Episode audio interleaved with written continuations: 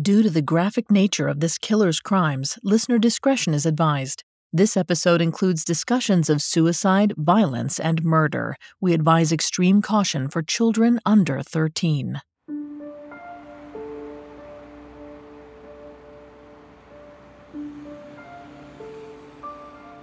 On July 15, 1946, police officer Max Tackett stepped out of the hot sun and into the Arkansas bus station.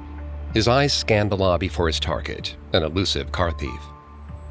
Little did Max know he was being watched too. As soon as he entered the station, a tall, neatly dressed man locked eyes on the officer. At first, the stranger stood frozen, like prey who'd caught the scent of a predator. Suddenly, the man leapt into action, sprinting deeper into the station. Max noticed and gave chase, sprinting down the corridor and into the stairwell. The officer flew up the stairs, skipping steps until he reached the second floor. Max was used to chasing criminals, but this felt different. It was like the man was running for his life. Finally, Max cornered the fugitive on the fire escape. The officer drew his gun. The man begged him not to shoot. Max rolled his eyes and ordered the criminal to stay still so he could check for weapons. As he patted him down, he told the man that he'd never shoot a man just for stealing cars. But the car thief shook his head. He said, Don't play games with me. You want me for more than stealing cars. Every hair on Max's arms stood up. There'd been something off about this guy from the very beginning, and now Max thought he knew what it was. He didn't dare voice the thoughts racing through his mind but he felt it in his gut. He'd just arrested the Phantom Killer.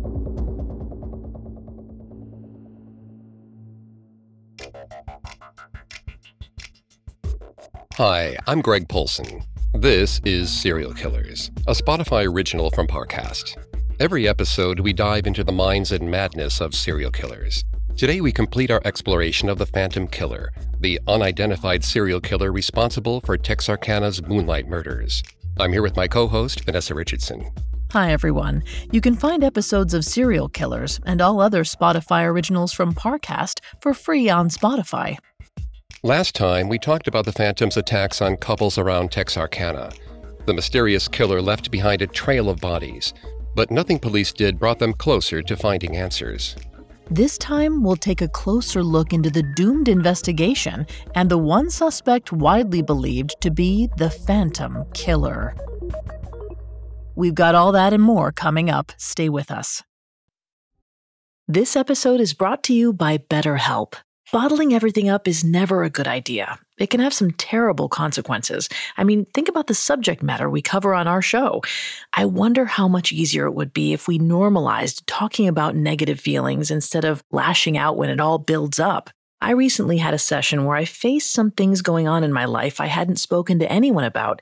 And when I talked about it with my therapist, I realized how heavy it actually was. And I was able to see it in a different light, and it didn't feel as heavy anymore. When you need to talk, but you want a safe space for that conversation, I highly recommend BetterHelp. Even if you haven't experienced major trauma in your life, therapy is excellent for day to day positive coping skills and learning how to set boundaries. So if you want to give therapy a try, check out BetterHelp. It's entirely online, convenient, and flexible. It's also easy to get started. Just fill out a brief questionnaire to get matched with a licensed therapist. Get it off your chest with BetterHelp. Visit betterhelp.com slash serial killers today to get 10% off your first month. That's betterhelp, H-E-L-P dot com slash serial killers. This episode is brought to you by Anytime Fitness. Forget dark alleys and cemeteries. For some, the gym is the scariest place of all, but it doesn't have to be. With a personalized plan and expert coaching, Anytime Fitness can help make the gym less frightening. Get more for your gym membership than machines. Get personalized support anytime, anywhere. Visit AnytimeFitness.com to try it for free today. Terms, conditions, and restrictions apply. See website for details. I'm Tanya Mosley. In 1987, my sister Anita vanished without a trace. Decades later, thanks to DNA, we found her. But that's only the beginning of the story. She Has a Name is a new audio documentary that explores the search for redemption, confronting trauma, and healing in the face of unimaginable loss. Subscribe now to Truth Be Told Presents She Has a Name, where every revelation brings us closer to the truth.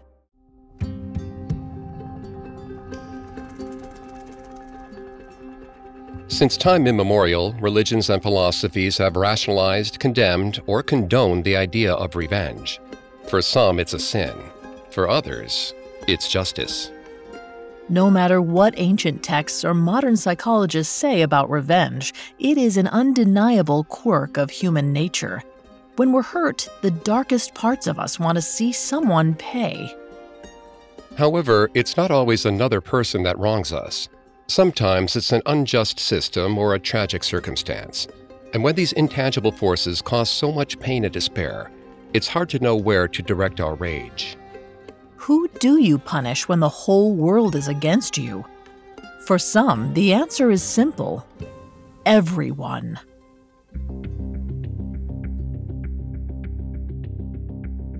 In 1946, the Phantom Killer channeled all of his anger into tormenting the citizens of Texarkana.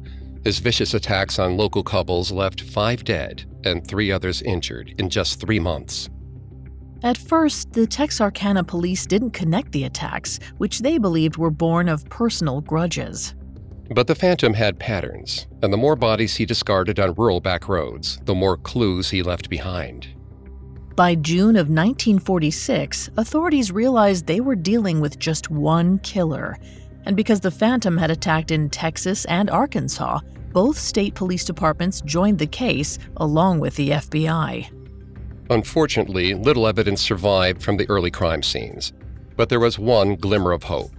In his haste to escape the Starks' residence, the Phantom dropped a red flashlight. This was the first piece of evidence the killer had left behind, the first clue in a baffling case. The police dusted the flashlight for fingerprints, but found nothing. The Phantom had been careful. Still, there was a chance someone in Texarkana knew who the flashlight belonged to. The Texarkana Gazette ran a photo of the evidence on the front page. It was the first spot color photo that a U.S. publication ever ran, a quietly historic moment. But despite all this effort and hope, nobody came forward with information about the flashlight investigators had reached another dead end. Not wanting to give up, the Texas Rangers and Texarkana PD looked into over 1,300 people, conducted interviews, and administered lie detector tests. They were determined not to let the killer slip through their fingers. Cops often worked through the night, then showed up the next day in the same stale clothes, eyes bleary from lack of sleep. Vanessa is going to take over on the psychology here and throughout the episode. As a note, Vanessa is not a licensed psychologist or psychiatrist, but we have done a lot of research for this show. Thanks, Greg. A 1994 study by criminologist James Sewell reported that investigators on homicide cases face a unique level of stress.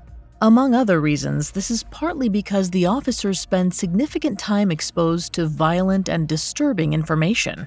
Naturally, they feel intense professional and personal pressure to catch the people perpetuating the violence, which can lead to traumatization and burnout. After a few months of chasing the Phantom, the Texarkana police were feeling the effects of this pressure. With no real leads, they had to start from scratch every day. The officers were spread too thin, and despite their best efforts, they regularly came up empty handed. As the search stretched on, one cop decided to get creative. Arkansas State Police Officer Max Tackett spent days going through all arrests and reports on weekends when the Phantom was in town, trying to find a link between petty crime and the attacks.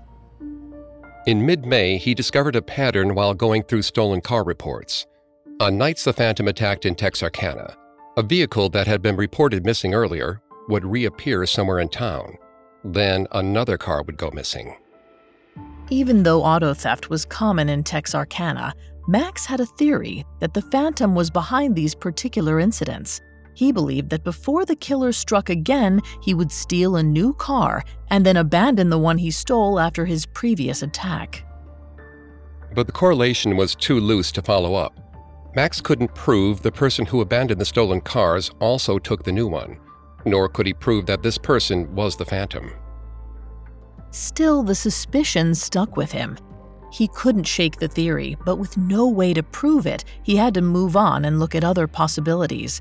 The thing was, there was nowhere left to look. Eventually, the authorities realized that the case wasn't going to go any further without new information. Their best bet was to wait for the Phantom to strike again and just hope he messed up. Luckily, they had a pretty good idea when that might be. The first attack against Jim and Mary Jean occurred on February 22nd. The Phantom then murdered Richard Griffin and Polly Ann Moore on March 23rd. Then Paul Martin and Betty Jo Booker were killed on April 13th. Finally, the most recent attack against Virgil and Katie Starks happened on May 3rd. The Phantom struck approximately every three weeks. It was like he was on a schedule. The police expected that the Phantom would attack again in late May, three weeks after the break in at the Starks home. And in most cases, they'd be correct. A 2021 case study published in Forensic Science International Mind and Law defines a cooling off period as the time between kills.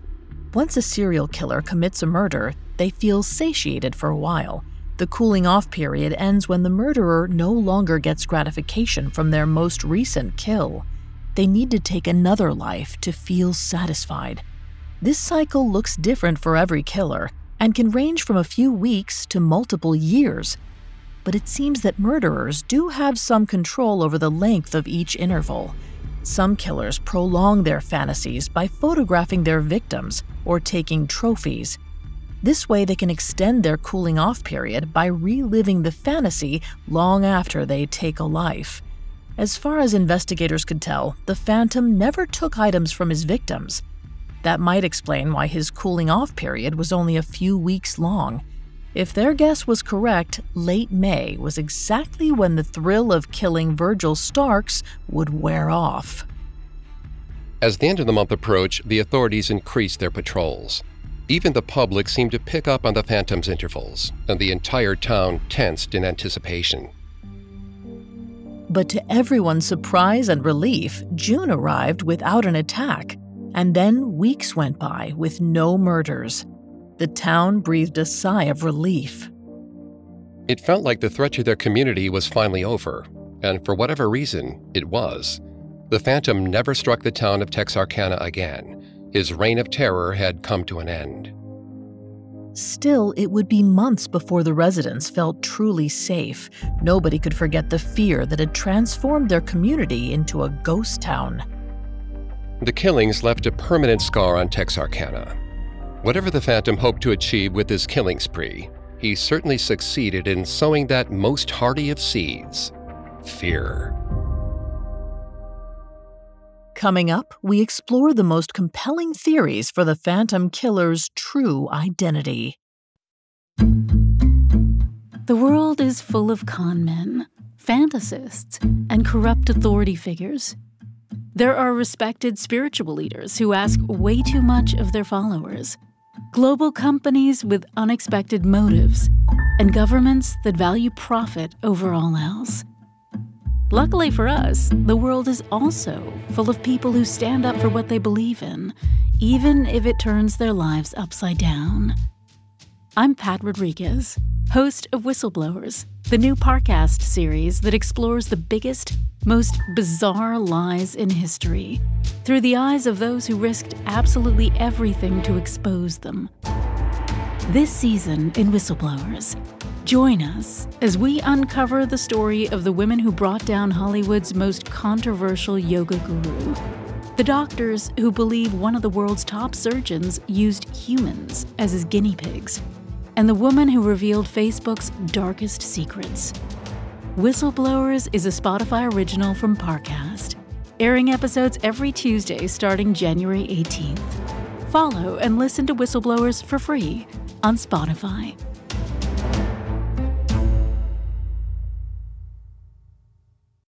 This episode is brought to you by Anytime Fitness. Forget dark alleys and cemeteries. For some, the gym is the scariest place of all, but it doesn't have to be.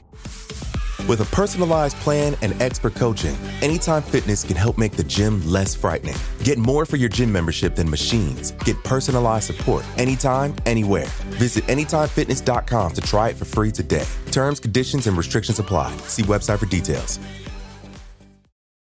Now back to the story.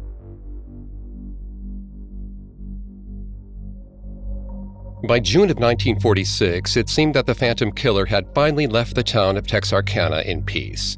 After a while, people felt safe returning to their normal routines and lives. But the mystery of the killer's identity was still on everyone's mind. Even half a century later, the people of Texarkana still wonder who was responsible for raining terror on their community. Criminologists, authors, and psychologists have all tried to uncover the murderer's identity, but to no avail. And while there still is no definitive answer, the investigators who chased the Phantom for years uncovered some suspects who still face scrutiny today. In one instance, there was even a confession.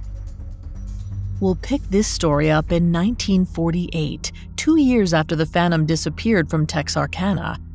That November, an 18 year old man named Henry Booker Tennison died by suicide in his University of Arkansas dorm.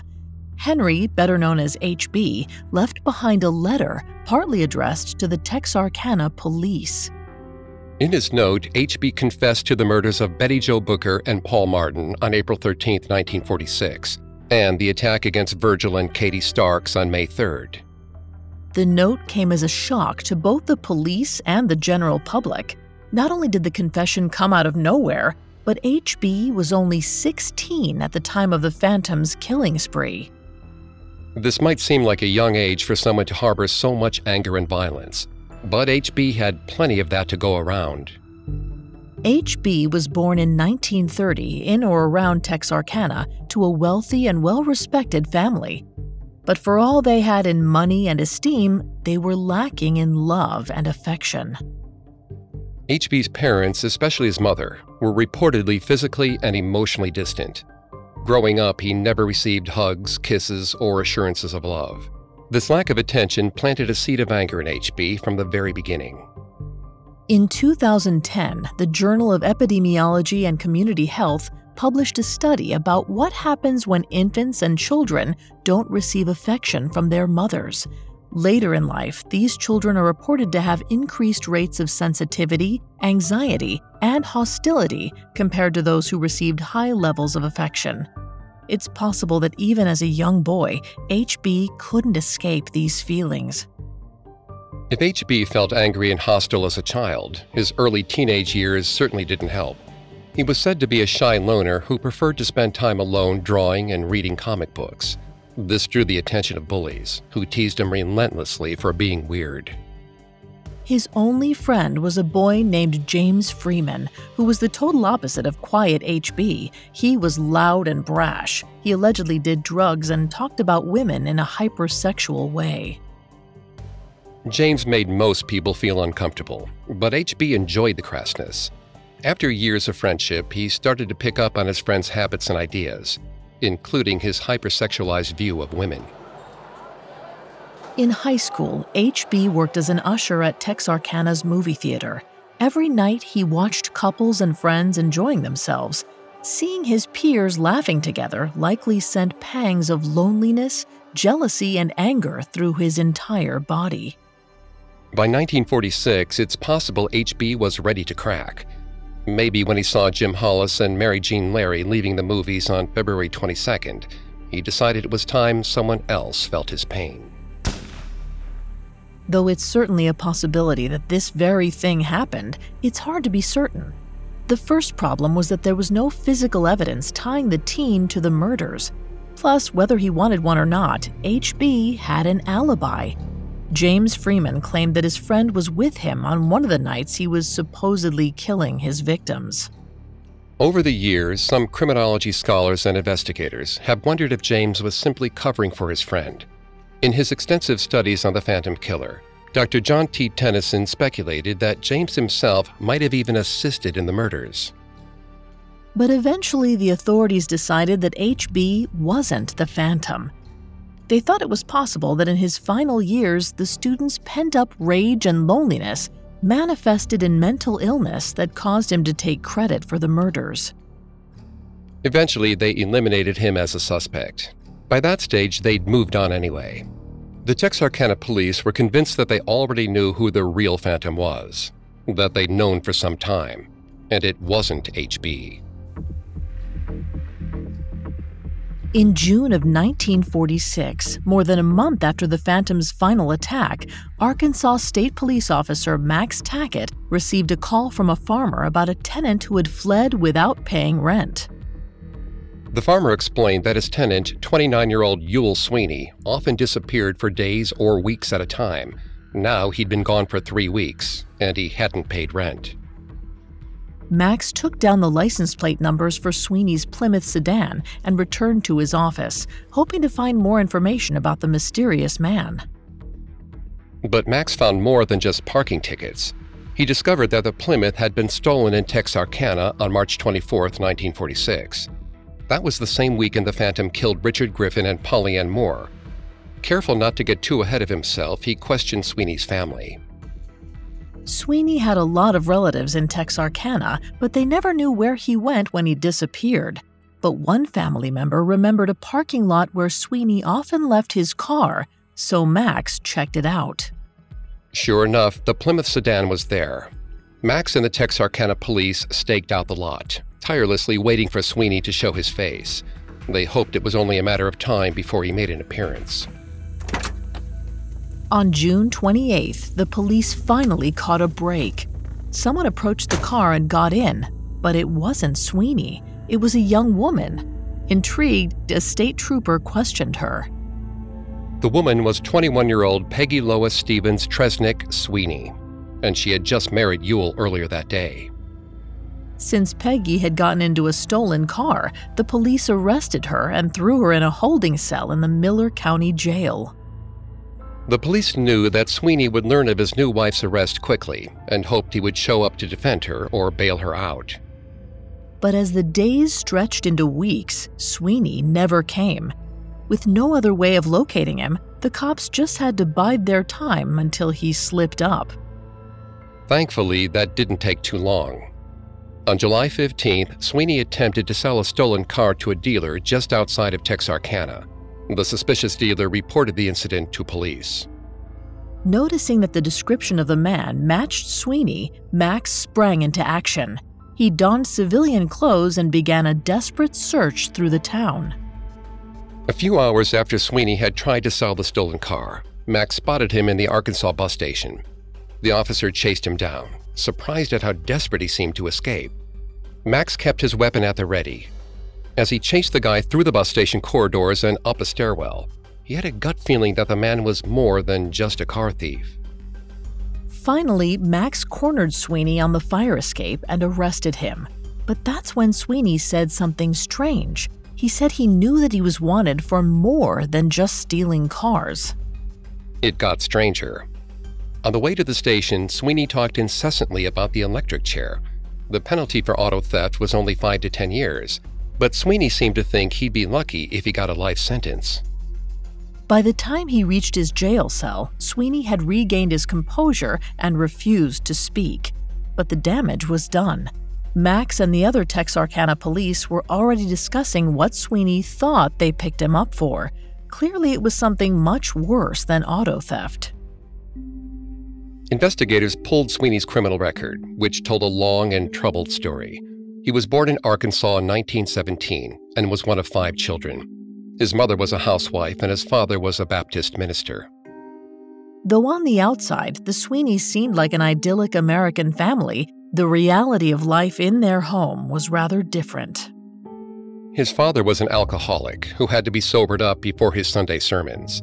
His mother, trying to escape her husband's habits, was distant from the entire family. As a result, Sweeney was mostly raised by his older siblings. Just like H.B. Tennison, this lack of loving interaction from his parents probably left a negative impact on the young boy. It didn't take long for Sweeney to start misbehaving. When he was around nine years old, he was caught stealing candy. But this was nothing compared to his next scheme. When he was 12, Ewell made headlines after he convinced a crew of boys to help him sell stolen property to a junk shop. When he was caught, the newspapers printed his story, and it's entirely possible Sweeney enjoyed his moment in the limelight. He'd never been given attention at home, but now everyone in town knew his name. It sparked something inside of him, and from that moment on, he was addicted to stealing. But he wasn't the best thief, and he got caught all the time. He spent part of his teenage years in and out of reform schools and penitentiaries. It's likely, based on practices at the time, that Sweeney faced physical punishment in these institutions. As a result, it's not hard to assume that he began feeling like the entire world was against him. The way Sweeney saw it, he was on his own. Eventually, he decided he didn't want the approval and affection he once craved. What he wanted was to raise hell, and to prove it, he got a tattoo of a hardened skull. Underneath, the word revenge was inked out in large, angry letters. In his 20s, Sweeney transitioned from petty theft to more serious felonies. In 1941, when he was 24, he was arrested and sentenced to three years in prison for auto theft. He was released early in 1943, likely for good behavior. Even on parole, he wasted no time jumping back into his criminal habits. In 1944, Sweeney was arrested again for robbery and assault. This time, the sentence was five years. But once more, he was released early for good behavior. He got out of jail in late 1945, just a few months before the Phantom first struck in Texarkana. Just a few weeks after his release, Sweeney found himself back in a jail, but this time he was in the lobby, trying to bail out his then girlfriend. While waiting, he struck up a conversation with another woman behind bars. It was Peggy Lois Stevens. She was locked up for public intoxication, and the two got to talking and hit it off immediately, and thus began an intense whirlwind romance. However, their passionate affair was far from healthy. From the start, their relationship was extremely volatile. Sweeney was in complete control, determining where they went, what they did, and when they did it. And anything could set him off. On one occasion, Peggy told Sweeney that a man had tried to sleep with her. Furious, Sweeney kidnapped the man and dragged him into the Oklahoma woods. He forced the man to his knees, then made Peggy whip him with a chain. Before meeting Sweeney, Peggy's only crime was public intoxication, but he easily pulled her into his world of violence and theft. It's possible she followed him willingly, blinded by love and the thrill of a Bonnie and Clyde affair. It's also possible, seeing how demanding Sweeney could be, that he forced her into situations she didn't want to be in. It was likely Peggy felt a combination of excitement and fear about her man's criminal habits and it wasn't long before she decided to solidify their relationship for better or worse. On June 28, 1946, just a few months after meeting, Peggy and Sweeney got married, and later that day, Peggy was arrested. To the police, it seemed like awfully convenient timing. In Texas, a person can't be forced to testify against their spouse. They thought that maybe Sweeney married Peggy for this security, then sent her to pick up the car just in case the cops were waiting for him. It was a strange dynamic in a strange case, and the more information Texarkana police gathered on Sweeney, the more suspicious they became. He wasn't in his cell for more than a couple of hours before the officers started to whisper amongst themselves. Was it possible this car thief was connected to the Phantom murders? But even as suspicions swirled, only one thing was clear to the Texarkana police the man who sat in their cell had a much darker story to tell than anyone knew. Coming up, police desperately attempt to put the Phantom behind bars. Now back to the story. By July of 1946, 29 year old Ewell Sweeney and his wife Peggy had both been arrested by the Texarkana Sheriff's Office for auto theft. But secretly, the authorities believed that Ewell was the phantom killer. They just needed proof. The police quickly uncovered evidence of two more car thefts. Plus, they found proof that these cars passed the Texas and Arkansas border. This meant they had the couple behind bars on federal charges. Sweeney confessed to the charges quickly. Perhaps he thought if he was tried and sentenced for these crimes, he could escape the more sinister accusation at hand. Meanwhile, the investigation into Sweeney's participation in the Phantom attacks wasn't going well. Authorities tried to place him in Texarkana at the time of the Phantom attacks, but this proved difficult. He was quite the vagabond, moving around from city to city at a whim. It made him impossible to track. Sweeney said he was in St. Louis at the time of the attacks, but it's unclear if the police were able to confirm his story. But one thing was clear Sweeney wasn't going to talk. Peggy, on the other hand, wasn't as tight lipped.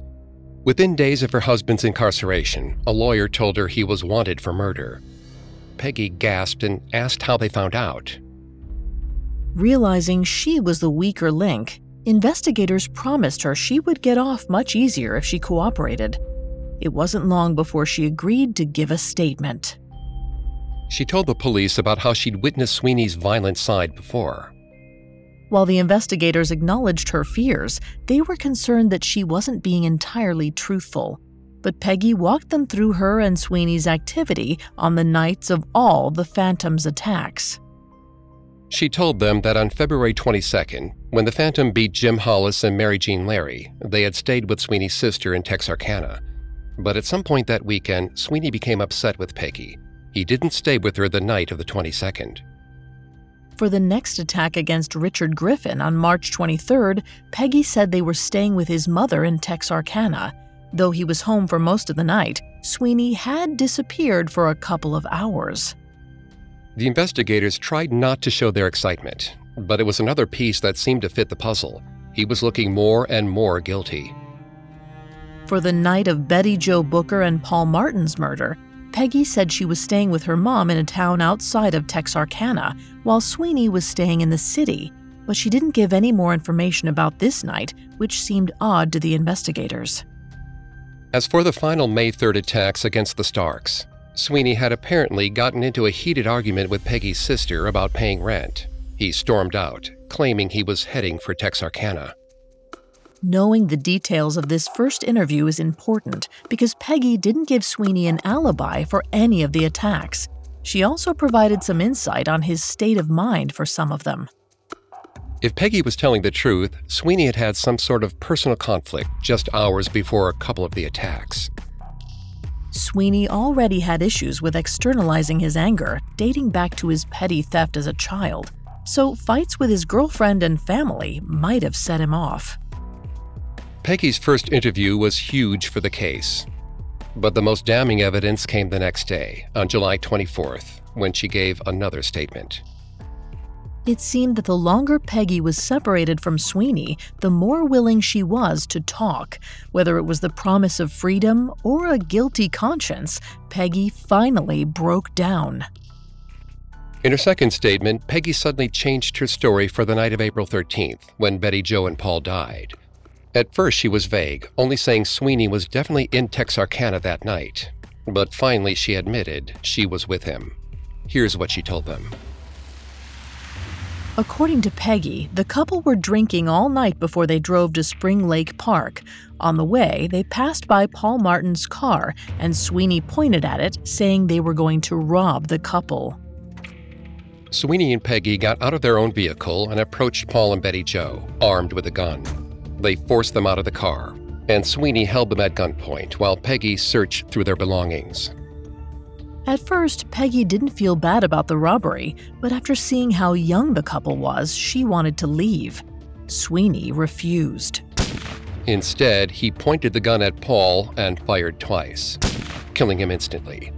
Peggy and Betty Jo screamed. That's when Sweeney turned the gun on them and ordered them to be quiet.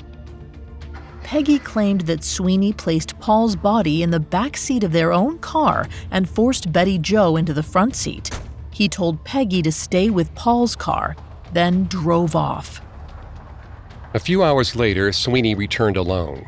He told Peggy that he killed Betty Jo after she refused to have sex with him. Then he dumped both of the bodies. The police were shocked. For months, they'd struggled to find a single shred of useful evidence. Now they had an eyewitness to the Phantom's crimes. Peggy even told them how Sweeney disposed of the evidence. Of course, the cops couldn't just take Peggy at her word. The story conveniently painted her as a bystander, an unwilling hostage, even. It was possible she had twisted the truth to appear innocent. Investigators had to be sure she wasn't lying to protect her own neck. To confirm her story, police drove Peggy around to the crime scenes in Spring Lake Parks, asking her to point out where each event occurred. Her answers aligned almost perfectly with how police found the crime scene. It seemed like they'd finally nailed the Phantom. But there was a catch. Even with Peggy's help, there was still no hard evidence. All they had was her testimony. And as Sweeney's spouse, she couldn't be forced to testify against Sweeney. She held all the cards, and when the time came, she declared that she wouldn't testify against her husband. After coming so close, police were unable to convict Sweeney for the murders, but it wasn't completely hopeless. Using the Habitual Criminal Act, prosecutors used the auto theft charges and Sweeney's extensive record to make the case that he was beyond rehabilitation and deserved a life sentence. With the threat of life in prison hanging over him, Sweeney scrambled to find a defense. Around this time, his father finally took an interest in his son's life, likely worried that Sweeney's life sentence would affect his job as a Baptist minister he hired lawyers, wrote appeals, and threatened the Texarkana police, but to no avail. In February of 1947, Sweeney arrived in court for his trial. He waived his right to a court appointed lawyer, choosing to represent himself. He cross examined the prosecution's witnesses and elected not to take the stand himself. After deliberating for an hour, the jury found 30 year old Ewell Sweeney guilty, and a few days later, he was sentenced to life in prison. By this point, it was common knowledge in Texarkana that Ewell Sweeney was the prime suspect in the Moonlight Murders case. While the community was happy to see him behind bars, it was still frustrating that nobody was ever really brought to justice for the Phantom's vicious attacks. Ewell Sweeney stayed in prison for 26 years, for the rest of his life, he denied the accusation that he was the Phantom Killer. In 1973, Ewell Sweeney lobbied for release. He argued that he wasn't given all of the information he needed to understand his decision to waive his right to an attorney. The gambit worked, and he walked. Now 56, Sweeney moved to Marshall, Texas, just 75 miles south of Texarkana. He visited the city often, and once even walked into the Texarkana Gazette's building and asked the reporters if anyone was interested in writing a book about his wrongful imprisonment.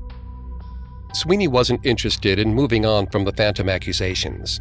Just like his tattoo promised, Sweeney wanted revenge for the quarter century he spent in prison, time he thought was stolen from him. But his case wasn't very strong. Whatever credibility he did have only diminished when in 1975, just two years after his release, he was arrested and imprisoned for counterfeiting. Sweeney spent the rest of his life in and out of jail. In the early 90s, he was moved from a federal institution into a nursing home. In 1994, at 77 years old, Sweeney died from lung cancer. He never admitted to being the Phantom Killer. To this day, we don't know if Ewell Sweeney was telling the truth. Perhaps he was the man responsible for Texarkana's moonlight murders, or maybe H.B. Tennison really was the infamous killer. Then again, what if it was someone else entirely? Someone who escaped detection and continued to wreak havoc elsewhere. The people of Texarkana will never know for certain who turned their community inside out for those four months in 1946 and some of the scars left on the town will never fade.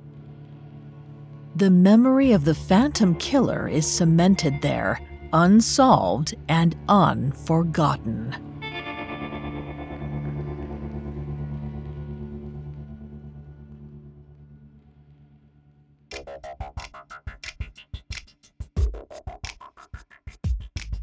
Thanks again for tuning into Serial Killers. We'll be back soon with a new episode. For more information on The Phantom Killer, amongst the many sources we used, we found The Phantom Killer by James Presley extremely helpful to our research. You can find more episodes of Serial Killers and all other Spotify originals from Parcast for free on Spotify. We'll see you next time. Have a killer week.